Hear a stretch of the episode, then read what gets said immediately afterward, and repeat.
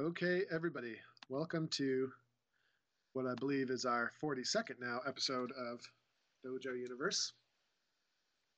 And I think our illustrious co hosts are out there, Vin and Carl. I'm uh, I am. not 100% sure about that. Now. So is it next week you're not coming, Vin? I will not be. Yes, Nick. I will not be here next week. Taking That's a brief vacation. You must be really you must be really upset about that.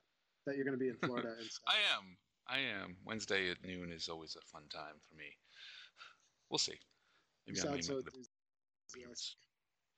a So Florida's um, one of those kind of things of love hate. You know, you either really love it or you kind of tolerate it or something. Yeah, exactly.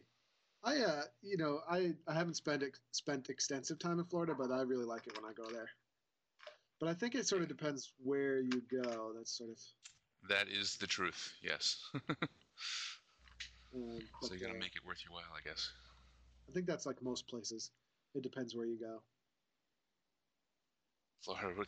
Chino from Tampa says Florida rules.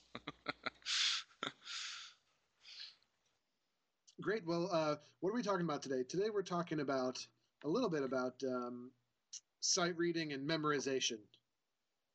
Um, Yes. And Yes, it's, and, it's, and it's one of those things that's a sort of a necessary component of playing pipes, isn't it? A lot like uh, you know, learning your fundamentals, but you definitely have because we don't read our music when we play, which is unusual in the field of musicians in general. I think. It depends. I think it's pretty common for folk music, and you know, obviously, uh, you know, most popular music is performed, Mhm. um, you know, memorized. So I think it's sort of a, it's a, it's one of those things where, um, it is sort of on the folky side, isn't it? Like you would never Mhm. really, uh, I don't think you'd ever try to uh, perform a pibroch or something with the music in front of you, or or if you did, it, you know, could you really get what you needed out of it, right? Yeah, yeah, yeah. um, and that's going to be you know that's that's going to be an issue and then and then on the, on the flip side of the coin right um, sight reading is one of those necessary evils as well and certainly the way our culture is right now most of our music is is shared and passed around um, in written form and not all of it right i mean i would think i would say that a lot of music is actually learned by ear and then maybe eventually transcribed or written Mhm. down um, Right. for that's, example de- and that's definitely the folk. The folk scene is is like that. You know, if you're sitting in a session, you're you're trying to pick up tunes as you hear them. Um, you know, and definitely if you're you're sort of playing in a in a group, you know, a lot of these tunes have been passed around and picked up by ear. And I don't think anyone has ever seen the sheet music for some of these tunes. Um, so they develop this kind of um learning style, I guess, for for picking up music um, and, and sort of getting the most out of it without ever seeing a note on a on a page. Yeah, exactly. I mean, I've I've learned the vast majority of the t- tunes that I know. I probably did not learn from the music. I learned some of it, but most of it happens by ear. And I I think that would be an interesting or an important sort of undercurrent to mention is that I think once you really start to get a handle of your fundamental skills, right, of your um, of your you know finger work, scale navigation, embellishments, the general nuances and and uh, expression types that we're going for. Um, I think it you know it becomes fathomable at that point, and and it becomes sort of common to be able to pick up tunes by ear and to sort of things sort of you sort of hear things a couple of times and then what do you know you can sort of play it out on your hands and i think that's exactly. I think that's one of the things that happens, and I would I would definitely encourage people to, you know, um, to try to work things out by ear as much as they can, because one of the things you know because it that sort of trans it's sort of uh, I'm I'm not doing well with my words today, Vin, but um, it's sort of it's directly related to memorization as well because the sooner you can hear what it is that you want to do in your head as, soo- as soon as things get going in your head then memorization starts to become a quick and easy process Right, as right. well Yeah, and I would even say that you know once that's developed, I mean, sight reading becomes a lot easier too. Um, you know, a lot of us a lot of us learn to speak, you know, before we ever see a written word. Um, that's what do you mean many of us many of well. who learns, who learns to speak uh, hey, I should hey, say. Well, that's, baby Timmy, that's- uh, well, that's, check you know, out those- this uh, this novel, this graphic novel, and you know, see if you can figure it out. That's, I mean, that's essentially the the, pro, the language acquisition process, right? You know, everybody's sort of speaking. Little kids can learn the rules of grammar um, and language long before they ever see a written symbol Right. relating to the words they know. Um, and you know, so it's music takes on that same character. You know, you're hearing sounds, you're translating them in finger movements, and sight reading becomes a little easier at that point because you're connecting it to stuff you already know. Um, and and then and as far as like a, a an initial exercise, if sight reading is your sort of weak spot, you know, take tunes that you know, uh, and and and read through them and, and connect those those written symbols with with the Right. things that are already in your head.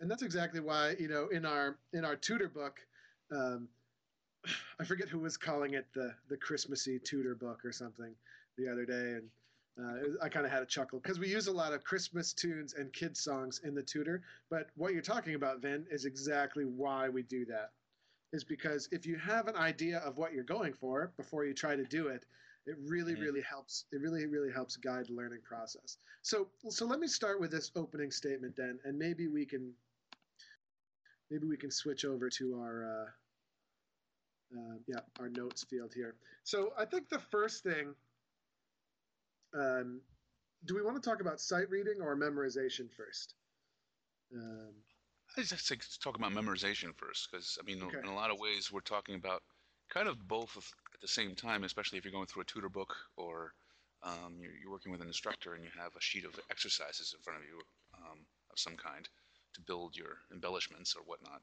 Um, you know, it's about recognizing what they look like as well as being able to play them.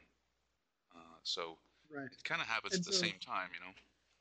so the, the first thing I think I would say about memorization, and, and one of the things that I tell most of my students, or uh, and, and you know the interesting thing is right, um, my the students with the strongest fundamental skills uh, struggle the least with memorization. Okay, so so you know uh, when someone comes up to me and they and they say, Andrew, I'm really struggling to memorize things. You know, what can I do to to you know make it easier for myself? And I always say the exact same thing, and then I then I say different things. But uh, the the thing I always say first is, uh, by the time you've learned the tune uh, correctly,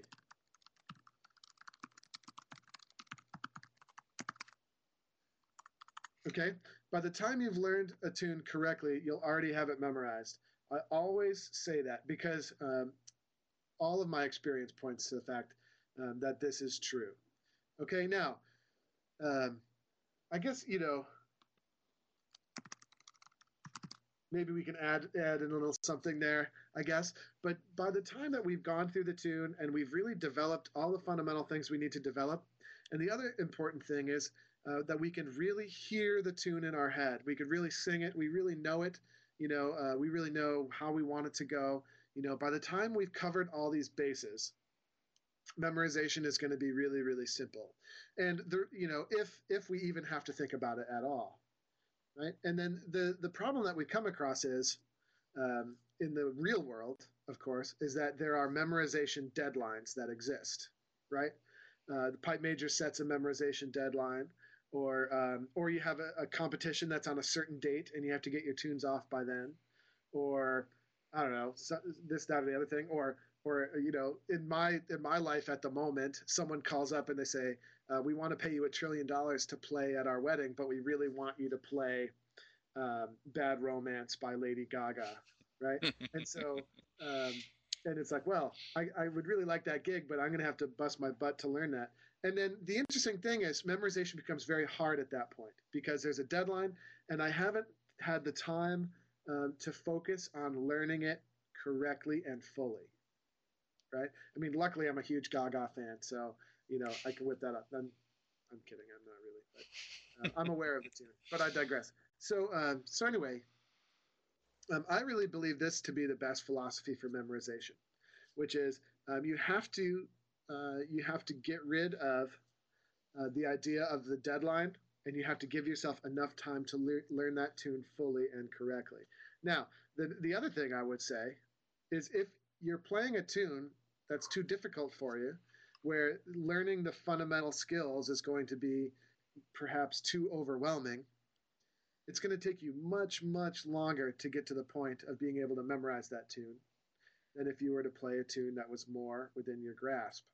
And uh, and that just has to do not with your personality and not that you're a bad person, but uh, just to say that some of us are at different stages of you know fluency with our fundamentals. So those with super awesome experience fundamentals, we're going to be able to tackle bigger tunes and we're going to be able to learn them faster than someone uh, whose fundamentals are not as fluent. So would you so would you recommend in that st- in that instance to if you're picking out a tune and you're trying to learn it correctly to listen listening to it played correctly as much as possible as well. Definitely. I mean that's definitely part of the sort of learning the tune correctly. You get to hear, you know, how it should sound, I guess. Um, so you can you're able to translate that to the best of your ability on, Right. on the actual instrument. Yeah, imagine learning how to speak another language without being able to hear other people speak that language.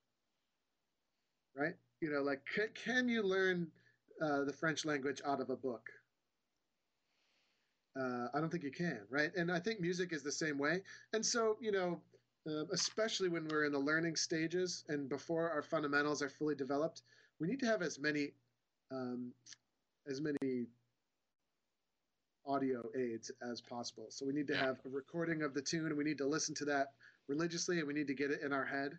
Um, and it's good to have lessons or or some sort of time with an experienced instructor on that music, and sort of listen to how they would sing it, maybe, or how they would express it. You know, I think that's a key thing as well.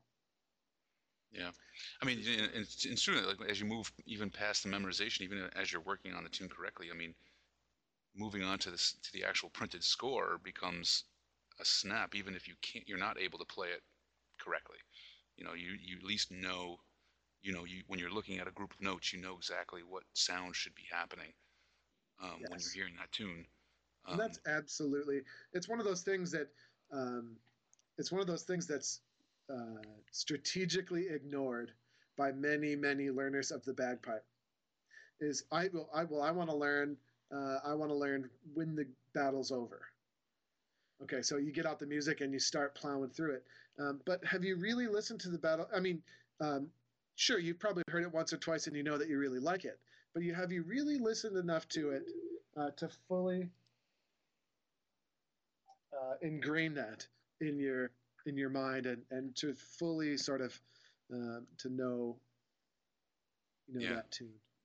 Yeah, I mean, we're just it's, it's difficult when you're just starting out. As, as you as you play though, and you start hearing tunes like I think you know, there's I think every band, tune ever played in a mass bands, I don't think I've ever seen the, the music for.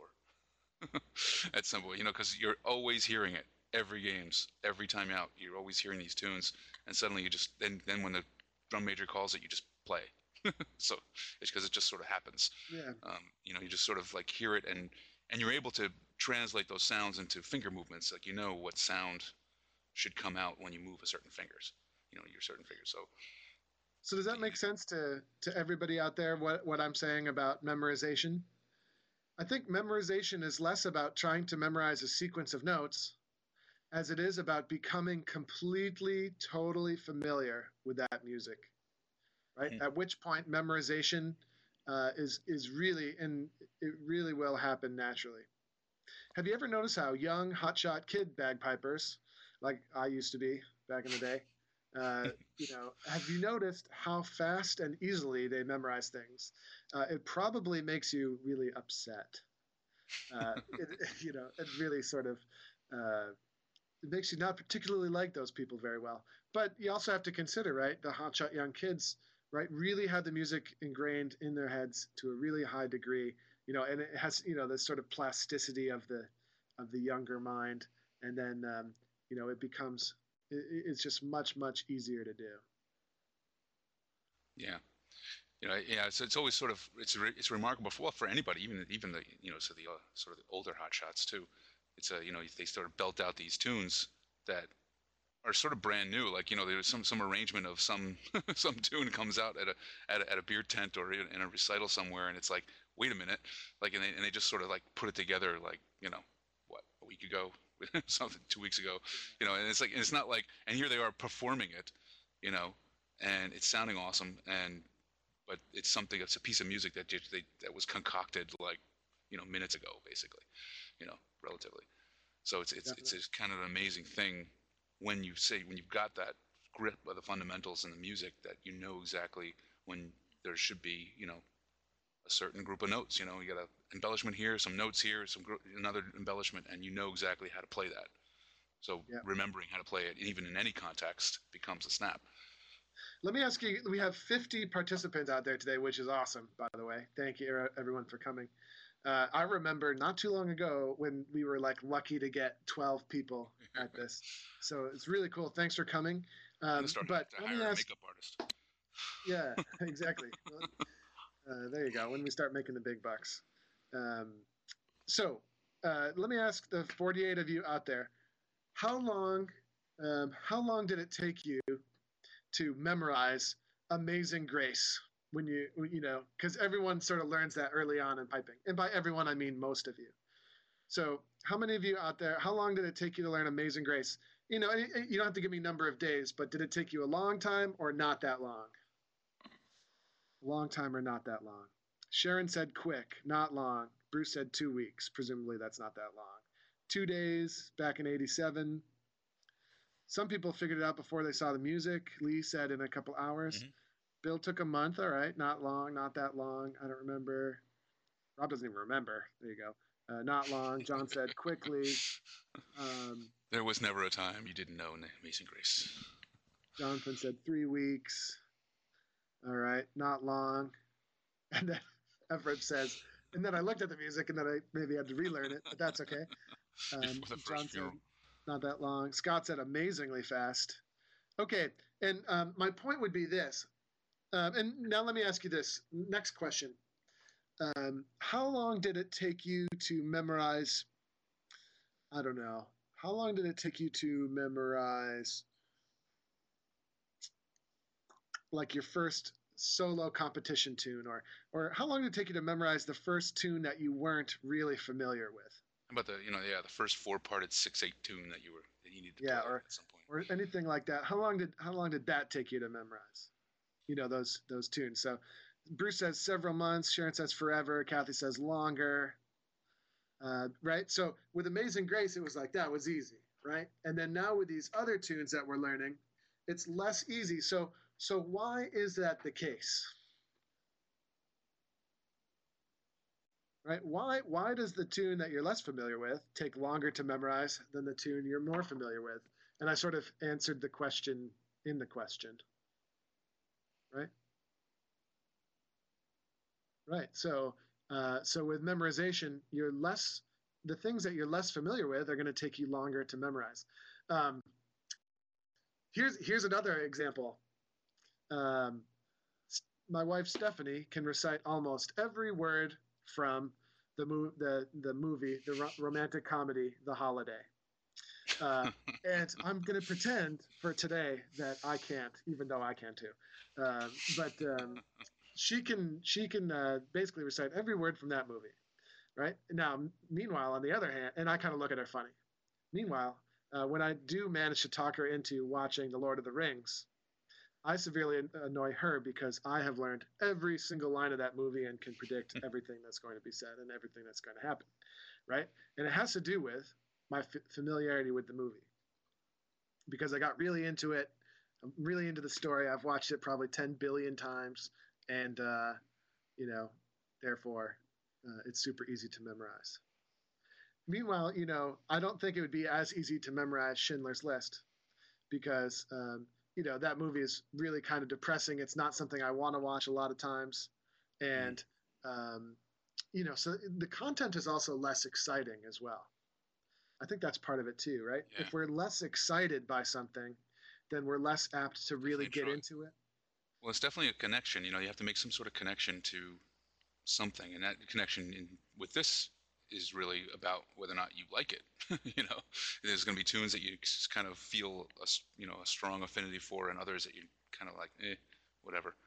And okay. uh, even though you're Here's, forced um, to, to learn them. Here's an opportunity. So Gino says, I blame most of my memory woes on age and a six-year piping hiatus. See now, this is I think this is on the flip side. This is something that I I don't agree with you on that, Gino. Although granted, um, you know I haven't taken a hiatus, and I'm still blessed with some. I still have some remaining youth. Uh, but um, see now that that I don't like so much.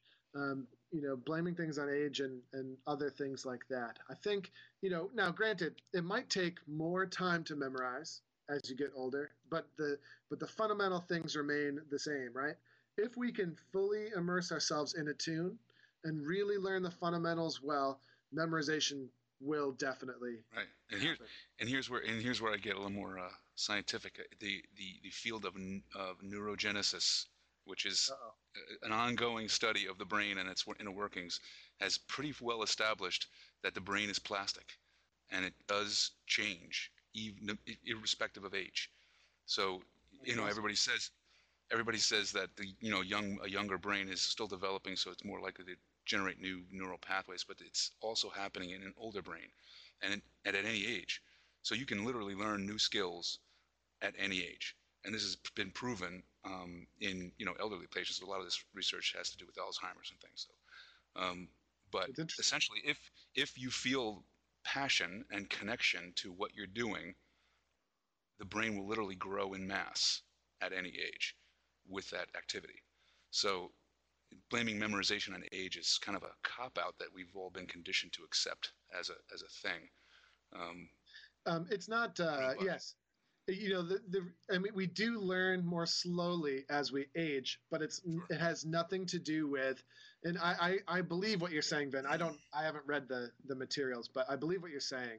Right? We learn more slowly as we age, but it has to do with it has to do with the restrictions we choose to place on ourselves. Now, granted, uh, we choose to place these restrictions on ourselves for very good reasons, right? Paying the bills, uh, being able to eat and feed your family is more is more important than it is to learn um, lament for the harp tree. That's just a basic sort of uh, that's just a basic fact, and that's why you know I think as we age, we have more of these restrictions that we've put on ourselves that uh, that restrict us from completely immersing ourselves uh, in other things. Right. Um, I mean, uh, you you know, and I think as a kid, right, you have you have such a such a uh, primitive grasp of those sorts of uh, responsibilities that will eventually, uh, you know, become important. Right. Exactly. I could I couldn't imagine like I, I couldn't imagine. Yeah. Uh, what well, I mean, and, and, it comes down like you know, if if you like to read fiction, for example, um, or if you even like to read classic fiction, whether you're reading like you know studying Shakespeare or reading some of the big big novels from the Victorian era, you know, you're not going to remember every word, but you're going to enjoy it nonetheless. So, but and there are times where you'll remember passages that sort of hit you or strike you, and you'll just they'll just stick in your memory. And unless you've actually studied it in school and you know been required to you know repeat verbatim certain sections, then you know memorizing is not a priority really. It's more about understanding and enjoying the material. Um, you know, and music is the same way. You know, it's it's you know most of the orchestra musicians that are reading from their scores during a performance aren't reading note for note. They're just following along to make sure that they're in the right place at the right time, and and you know, and they there's sort of like they're just cues at that point to make sure that they're they're um, in line with the conductor and everything's moving along. But for the most part, a lot of them can probably play that without the music. Um, they're just sort of using the music as a as a as a sort of tracker of some kind, I guess. Um, so yeah, you know, it's, it's you know, sort of memorization happens whether you want it to or not. A lot of the times. Yeah, I think you know to summarize this because I you know we've sort of made our point here, but to summarize this, right? Uh, I think a lot of people focus on memorization a lot. I think we focus on that a lot because, uh oh, that deadline is coming up, and boy, we better have that memorized, or we're going to look kind of dumb. Um, and and that's too bad. And, and there are going to be times where we need to sort of cram for the test right? Uh, but but generally speaking, um, I encourage all of our students not to focus on memorization if at all possible.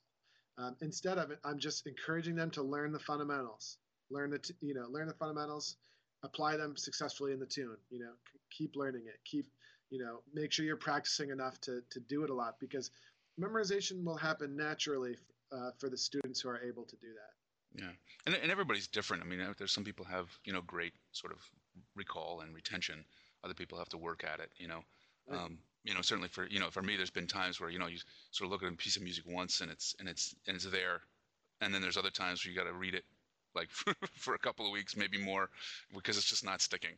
You know, and that has a lot to do with just life. You know, just the, the, the bandwidth that you that you have going on is just taken up with other stuff maybe, and you just you know I don't know when you have more time to think about it, it just sort of will stick better or something. Yeah. Um, certainly, Pibroch is like that. You know, it's like just really because there's a lot going on, a lot to remember, um, and you just so sort any, sometimes um, some tunes snap and others don't. Any hints on remembering simple tunes that start on the same few notes? We only play a few notes. yeah, yeah. Well, I mean, yeah, depends how you define a few. Well, uh, I, I would, uh, I would offer that uh, on all those, you know, four four marches that start with a G grace note to A and a taorluath. Yeah. Um, you know, memorizing the name and associating it with the next couple notes, um, not the taorluath to A, um, but whatever the next few notes are, that's going to get that melody in your head. Uh, if you can memorize that with the name, uh, that's very helpful because then you can yeah. just re- remember, oh, what tune am I playing? Okay, I remember the next few notes. Yeah. Well, it's, it's kind of remarkable, isn't it? Like, how how, how do you know if you go from a from an E to a low A to a low loweth, what note comes next? Like, really, any of us? Like, why aren't we going to play something, you know, that's not Highland Wedding or something like, you know? Um, I, I don't know. Like, I think it's it's one of those things where I think if you're really immersed in the tune and you know you can associate a tune title, like Carl said, with an actual melody that goes beyond just one or two notes. I think it's is really the key. Um, you know, you've you've learned the, the, the chunks and you've become completely familiar with it. It shouldn't be a problem. You're like you don't even have to think about it at that point. So, but, so if you're struggling with just knowing which tune is or slipping into a tune, another tune that I think pretty much every piper on the planet has done at one point or another, um, because you sort of memory slips and you go from a C doubling down to something else that's in another tune entirely. um, you know, you just it's just a matter of, of I guess repetition and you know immersion. I guess. Yeah, just Carl. Um, don't don't actually forget the first note though. right, exactly. that would be uh, problematic too. like like Max like Maxville that year. Remember that, Carl? yes, I, I, I do. Yes and of course, it, that's that's sort of that's sort of like a, a, deterrent, right? The fact that you'll never live it down if you ever do it. So, fair warning, John. For all those out there who don't get that reference, I played the wrong note going into the slow air at Maxville like five years ago. Yeah, it was like five years ago. yeah, Adam mentions yeah. like he, he, he actually uh, you know learns the tunes and phrases and familiarizes himself with the phrases, which you know again, that's like a, you know, that's just a sort of a learning the tune correctly and fully to have it memorized is really that's that's part of the process. Really knowing, you know, what those notes are supposed to be and you know how to put them together. So let's so let's so let's see. So we've memorized tunes. Now we want to move on to something else. Like we've, you know, we don't have a requirement to learn tunes, but we want to learn tunes because we want to learn tunes, right? There's some maybe a couple of reels you want to learn. You want to create a, a personal set of some sort, and you just open up a piece of music and you go, right? How do you apply? How do you apply the, the, the learning the tune correctly and fully sort of mantra if you're going to be memorizing, say, some sort of you know bunch of two-parted reels and strathspeys or something? Um, I think that's a good question. Let me bring up some music.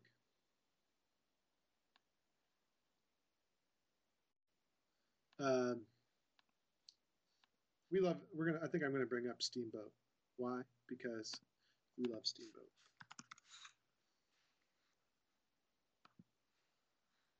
Do I have Steamboat here? I don't think so. No.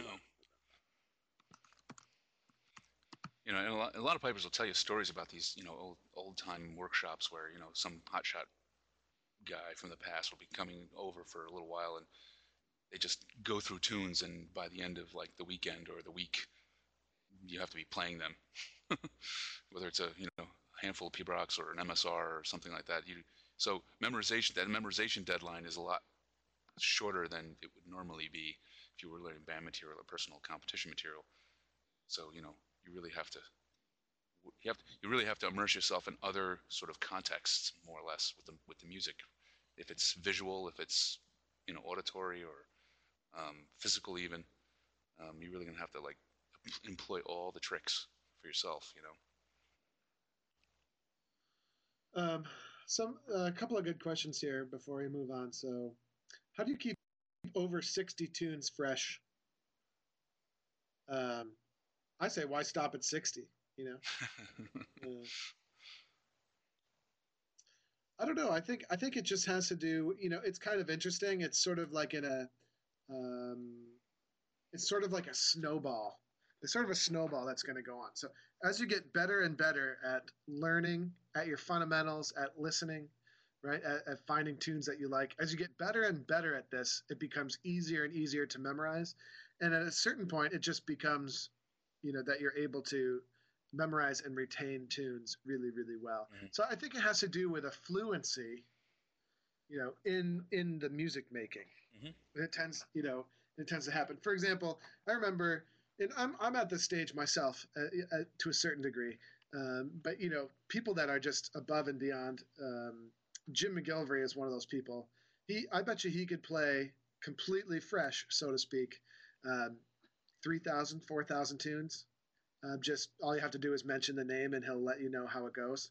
Um, you know, Stuart Liddell is obviously one of these people. Robbie McNeil from British Columbia, um, who um, did bagpipe music writer, he he was always known as the tune library, and so uh, you know, and then um, Adrian Melvin is another person who who I was it was always astounding how many tunes he could sort of recollect and, and play.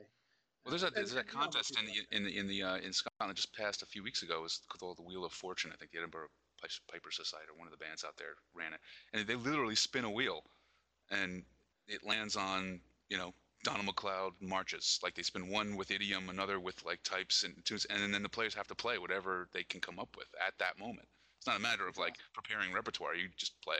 So here, Donald MacLeod, two four march go and it's like you know and it's and it's a set usually there's they'll, they'll be spinning the wheel constantly so it's like the, the, pipers have to put the set together with all of these requirements and uh and you know so you have to have a lot of tunes number one but you also have to have a good grasp of the fundamentals right you have to really be able to you know just play good music no matter what music is coming out you know you just have to have a grasp that can be applied in all ways in any context um, and I think that's their secret. I think that's you know when Stuart Liddell gets up and plays just about anything you throw at him, and it sounds awesome.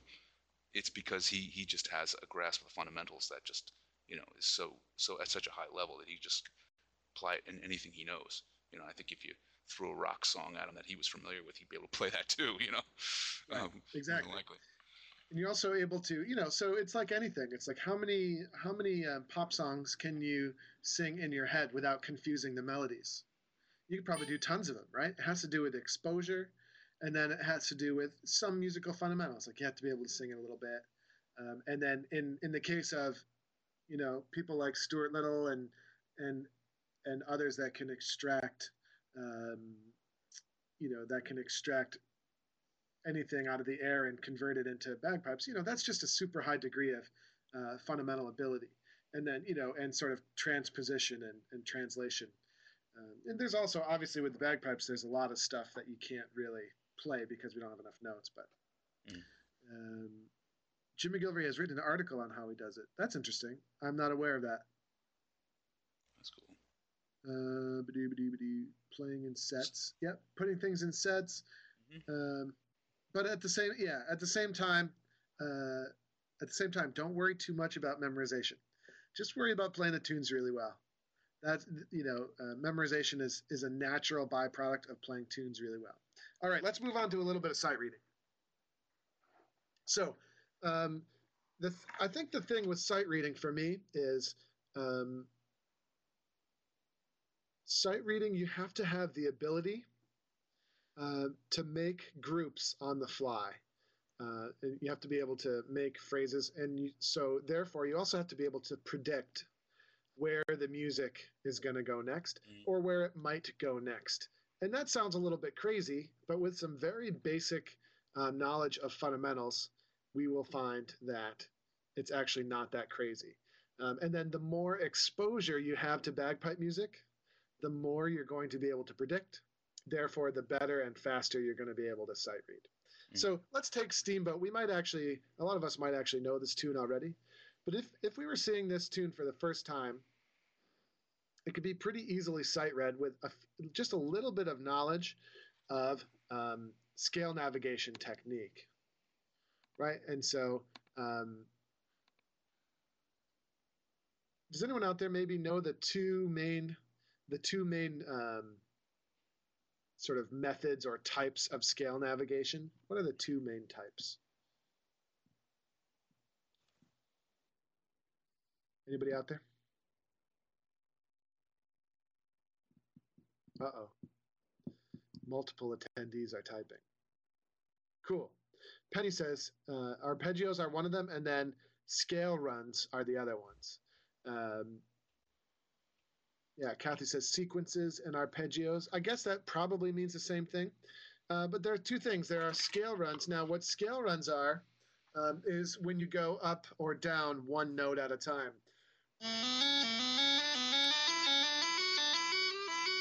Right, those are scale runs. Actually, no, they're not. They have a little bit of arpeggio in there.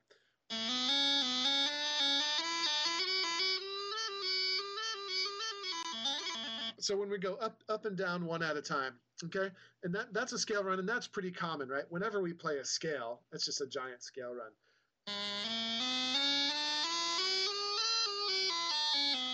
Right, so piece of cake, right? But the other one is arpeggios, and what arpeggios do is they comb through um, chords is basically what they do. And, and there's a variety of different uh, chords that we can sort of play on the bagpipes. Um, and we talk about that in our tutor, which I'd recommend checking out if you want to know more about it. But see, now in Steamboat, okay, Steamboat is really cool because uh, it, uses very basic arpeggios and scale runs throughout. And so the key to uh, sight reading Steamboat successfully is to follow the shape of the notes. And, and right now I'm talking mostly about the melody notes, but we need to follow the shape of the notes and identify um, how we are navigating the scale, right? So in the first phrase here, which goes like this, right? In the first phrase, we're sort of identifying that this is an arpeggio, and then we're sort of uh, following the note shapes and going through that arpeggio, right? And then, um, ne- meanwhile, in the next phrase, uh, we're following these note shapes as well, but we can see clearly that it's not an arpeggio anymore. What is it?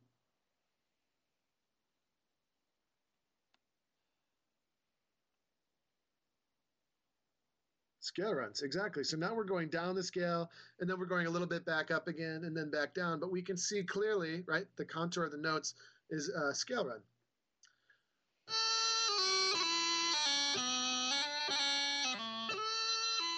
Then we have a repeat of what's above here. Um, we have a repeat of what's above. And then we have, in the end phrase, we kind of have a combination of the two types. So here's a little scale run, and then we end with a little arpeggio, right? And then, you know, if we can visually identify these things, it's going to help us with our sight reading in a big way.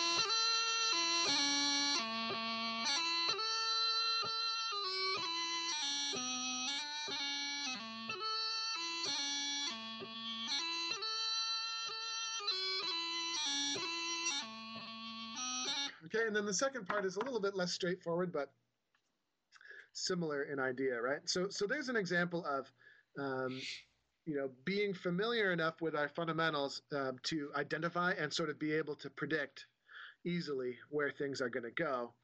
That's that's the name of the game with scale navigation. The the the or sorry with sight reading. the number one thing you never want to do is have to rely on naming the note and then converting it into uh, a finger position right? That's a super super slow way and you're you know you're never going to be able to sight read efficiently in that way. So most people when they start sight reading they, they sort of go like this. They go e high a with a doubling e c. Oh crap what's that one? Oh yeah that's a low, low a. I think a lot, a? lot of a lot of people, especially when they're first learning, I've seen music scores written up like that, where you have the little note names above each note, and uh, right. as a way of identifying it. And, and, you see a lot of just other instrument lessons doing the same thing, even whether it's piano or guitar or something. It tends to do the same kind of thing, which is completely useless. You know, um, maybe from a from an academic standpoint, you know, from a from a recognition right. perspective, you know, maybe. But when you're actually playing the music and trying to read the music and, and translate that into some sort of body motion and sound, you know, resulting sound, it's it's having the letter there really doesn't help because it's already there. That little black circle, you know, that little black oval with the stem, that that is your character. That is your language right there. So exactly. translating it into another coding system like, you know, some Arabic letters is not really going to be useful. That's right. And again, um, you know, Gary's pointing out uh, sometimes when you're very, very totally new to it, right? Uh, you know, the the note name method can sort of help, but um, but again, it doesn't really help that much. What really needs to happen is um, that we learn our scale well, and and that we can learn to see um, the notes on the page, right, in terms of what mm-hmm. hand position that will right. require. Here's another important thing too, which is um, which is what I call the the relativity the relativity skill. Okay, so I'm actually not even really concerned with the name of the note that I'm playing. It, it has no relevance, right? Uh, what, what's important is the note and the sound that it makes. Um, and so I want to leave that out altogether. And one of the things that I use a lot when I sight read is relativity. So, um, and when I, and it sounds scary, but basically what I mean is, okay, here's our first note E where is the next note relative to where we are right now? For example, we can see very clearly it's above the current note, right? So that rules out what? Five other notes. So we know it's not anything below E. We know it's above. And then we also know um, if it were one above, it would be on the line above. If, we're, if it were two above, it would be on the space, right? It would be two slots above. So we can we can sort of clearly see the high A is three notes above where we are. So relative to the E, we've got to go up three. And that's kind of what I call the relativity thing. And with arpeggios, it's a little bit harder, but we can see with the scale runs here, right? This is easy because relative to where you were before, you're just going down one. And that's that's the key. Right? And then, you know, and then going up two is pretty simple because it's just one more than one and then um, and then so on and so forth. And then if you combine that with, and rather than memorizing where all nine notes go on the scale, why don't you just memorize where three notes go on the scale? Like, let's memorize where low A goes. Let's memorize where E goes. And let's memorize where high A goes. And then, you know, if we can memorize those three spots, then um, you know, you can look at any note on the scale relative to where that note is located. Now, at this point, I've memorized all nine, and it's super easy, and it's very much second nature. But uh, why don't you just memorize uh, where one or two notes are? You could also use like, just use E.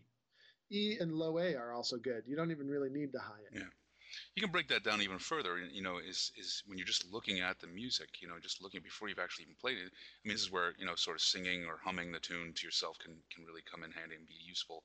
But even just seeing that high A and seeing how the notes fall on the, in that bar, you kind of know. You kind of get a you can get a, a an, almost a, an oral sense of what it should sound like. It should sound like a downward progression of, of the notes those the group. The next one is an upward progression to the high A, so you can at least get a sense of the sound it should make in your head, and then that's that make, makes a step of actually translating on your fingers. Like you know, that's the top hand, this is the bottom hand, and, and then memorizing the actual notes really doesn't even become an issue. It's really a matter of knowing exactly how how the music just flows from bar to bar.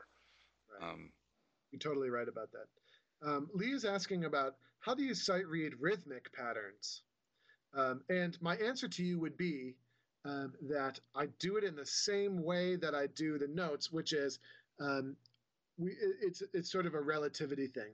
So here's what I would do with that with rhythmic patterns. Identify the most common rhythmic pattern that exists in a certain type of tune. Right? So in a 6 8 march, the most common is going to be this guy right here. Right? And then that's the most common rhythmic pattern. And then how do other rhythms that you see relate to that one? So, so for example, this guy right here. Whoops, sorry, that was poorly drawn. I've got my stupid mouse here. Um, but how does this relate to this? Well, it's pretty similar. It's just missing that little tiny note in between, but otherwise has the same rhythm. And so we can sort of see, especially with bagpipe music, because it's it's very minimal in the rhythms that it uses, right, and very repetitive. We can sort of get into the flow here, right? So it's that one, two, three, one, two, three, one. You know, that's the bass rhythm, and then we're just going to sort of compare everything to how that compares.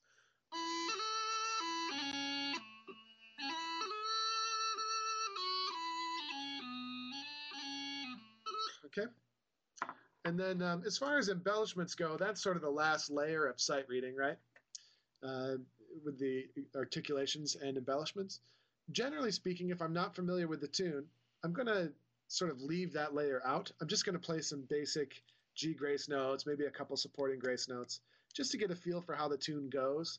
And then, you know, the next time through, maybe I'll start to add in some of the embellishments. Yeah, I would say, I mean, the, the rhythmic pattern idea is, is, is definitely a, a, good one. I mean, I know once you've got sort of the familiar patterns, say in reels, you can pretty much sight read almost every reel that's put in front of you with just a knowledge of how the patterns should play out with those group note groupings. They should right. basically be the same in any tune that you're going to pick up. Even even you know what we call round reels and there's with with no kind of dots, tails, or whatever, should have a similar pattern, and they repeat, and in the note groupings repeat too. I mean, pick a pick a reel, and it's got you know every tune has got some sort of you know note grouping that's that will repeat in some other tune, and it's once you've understood those and you can remember them, they'll they'll become memorizing another tune that's got the similar kinds of note groupings is going to be a snap, and so then sight reading becomes that much easier, and then you realize you know all you're doing is repeating in different ways in different contexts. You know, the same kinds of rhythmic patterns. Um, you know, I mean, so so an unfamiliar tune that you've never heard before, thrown in front of you, could be sight read relatively well with a with a with a sort of a, an approximation of the melody that might you know apply even if you've never heard it before. Definitely. Which is which is something that's a good practice to do anyway. You know, if once you've gotten to this point where you've you've you've you grasp these kinds of things and you think you can sight read pretty well, you know, take, this is where this is where print comes into play. Just grab a book and start flipping through tunes that you don't yet you're not familiar with, and, and see what you can make of them. Um, see how many how many times you can get tripped up by tunes that have a little quirky thing going on in it, uh, and how you figure that out. You know. Definitely, and then Lee, that sounds like a good idea. We'll do a class on that.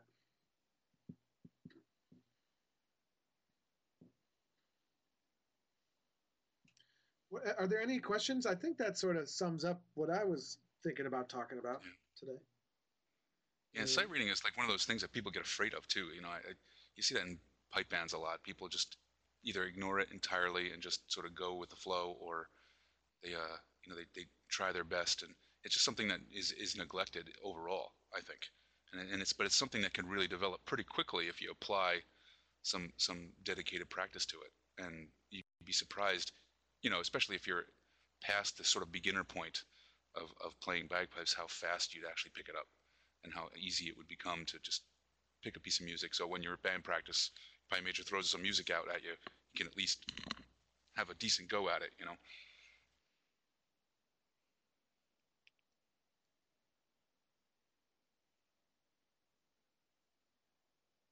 Uh oh. Should first doubling on last line be a C? Nope. Oh. It is a C, isn't it? Should first doubling on last line be a C? Yes. Isn't it? oh. Now you got me all nervous. John said, I never had any instruction on sight reading until Dojo. Now I'm still getting better at it. Yeah, John. Keep at it, John. Yeah. Just keep at it. It'll it'll get better. You know, it's, it's uh, I mean, I, you know, going through music books and sort of collecting them has always been my my thing. So it's you you really do have to get good at it if you're really going to appreciate, you know, somebody's book of tunes. You know, because a lot of them tend to be original compositions that no one's ever heard before, um, except the composer.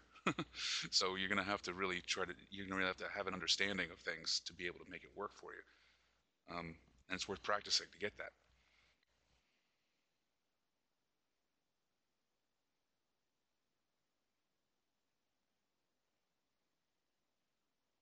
Broken wing. W, you have a broken, broken wrist?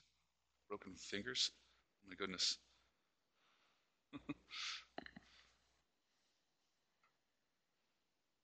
Ah, oh, broken wrist. broken wrist. That's bad. I, I would say that don't don't get discouraged once you kind of take the cast off and it and it and, it, and it's you know not happening right away. You're gonna have to like work it back, work your way back into it. You speak from experience. There you go. All right. Well, let's wrap it up there. Um, the Oran Mór Spring Training Workshop is next weekend. It's not the Easter weekend. It's the weekend after that. Um, we've got tons of signups, and uh, it's really really cool. And you know the flights are not that expensive um, to get to the Albany area, and it would be really really cool if you guys um, were interested. It'd be great to meet you and get some hands-on time.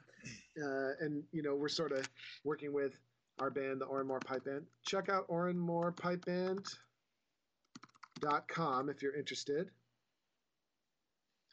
Um, and then uh, see, even from Glasgow, I mean, it's just what fifteen hundred bucks or something. It's a hop. It's a hop. And uh, but anyway, it'd be really cool. I know some folks are going to be there, which is great. And then um, getting more signups by the day. I think the deadline for signing up is like Monday or Tuesday, so there's not too much longer left. Um, you know, yeah, Uruguay, whatever. It's yeah. not. A, it's not too bad. Uh, but meanwhile, um, yep, I hope you guys enjoyed the tips. And otherwise, um, oh yeah, and John Bottomley starts next week too, right? That's right. That's right. His, so, his class, Welcome to the Club, all about solo solo competing and you know working your way into this whole scene that we do in competition on the games fields. Sounds great. All right, everybody. We will see you next week on the on the uh, you know, semi-acclaimed dojo universe. Claimed by 50 participants at least. Exactly. See you later, everybody.